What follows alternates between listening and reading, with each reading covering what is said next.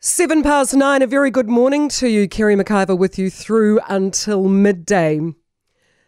I wondered when the search and rescuers in this country would finally snap, and it appears that breaking point was Sunday.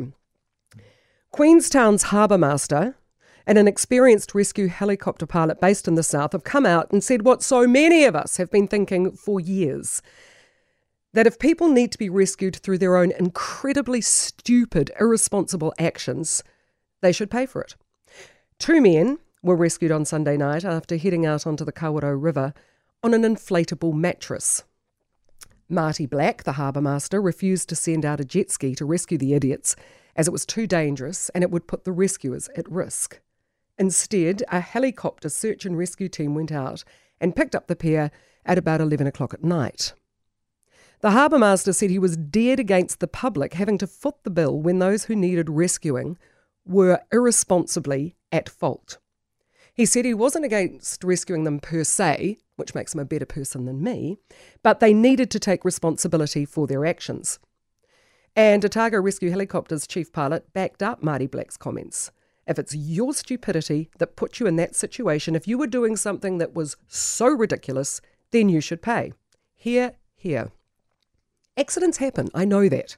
Even the best prepared and most experienced adventurers in this country can and have come unstuck through pure bad luck.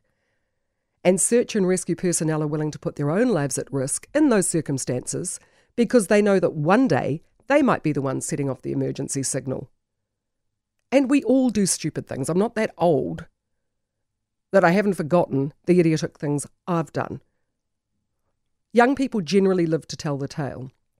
But personal accountability, people, if you stuff up and you stuff up so irresponsibly and so badly, then you should pay. I was told by one of our surf lifesavers that most people, when they're rescued, walk away with barely a thank you. Very seldom do the surf lifesaving clubs around this country receive a tangible expression of gratitude in the form of a donation, and that is absolutely unacceptable.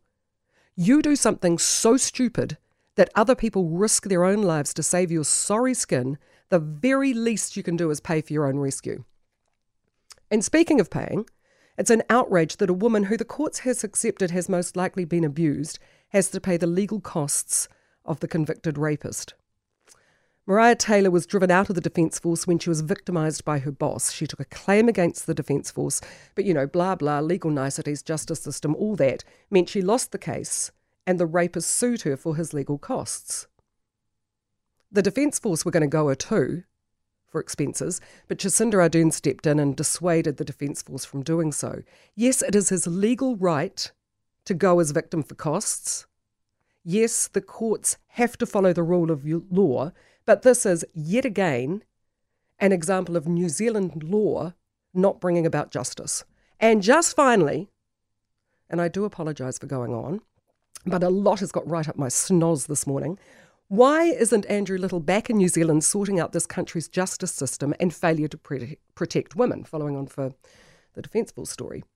Andrew Little appeared at the United Nations Universal Periodic Review in Geneva last night, confessing all of New Zealand's sins to the rest of the world and mea culpaing like the most sorrowful penitent. New Zealand's justice system is broken, he said, and we're failing New Zealand women. Quite right, said the rest of the countries there, pursing their lips. Shocking carry on.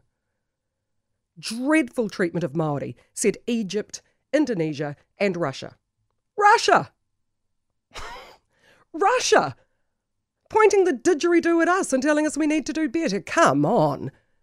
The list of human rights abuses in Russia runs to about 75 pages on the Human Rights Watch. And we sit there and take it. Andrew Little, hi. Honestly, it's ridiculous. It's a wonder the roof didn't cave in. This country is not perfect. I'm well aware of that. There is room to make improvements, absolutely. But what on earth is a group counselling session among UN nations doing to fix things?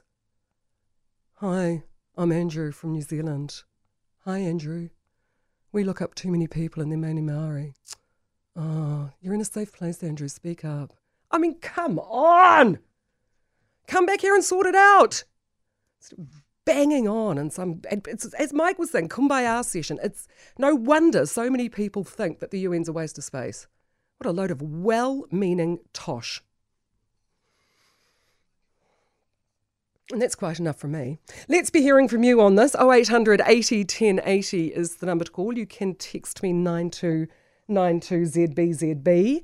Uh, and you can email me, kerry newstalkzb.co.nz. Where to start, really? We'll take your pick, honestly. Search and rescue? Do obvious idiots have to foot the bill for their own rescue? Yes, please. At least, at least shame them into paying up a portion. You know, I've seen psychologists say we shouldn't shame people. Well, I don't know. A little bit of shame goes a very long way. You should be ashamed of yourself if other people have risked their lives because you, on a drunken whim, decide to do something so stupid, so ill advised, that you have to be rescued. Maybe that. Let's start with that. Go on, let's. 0800 80 10 80 9292 on the text.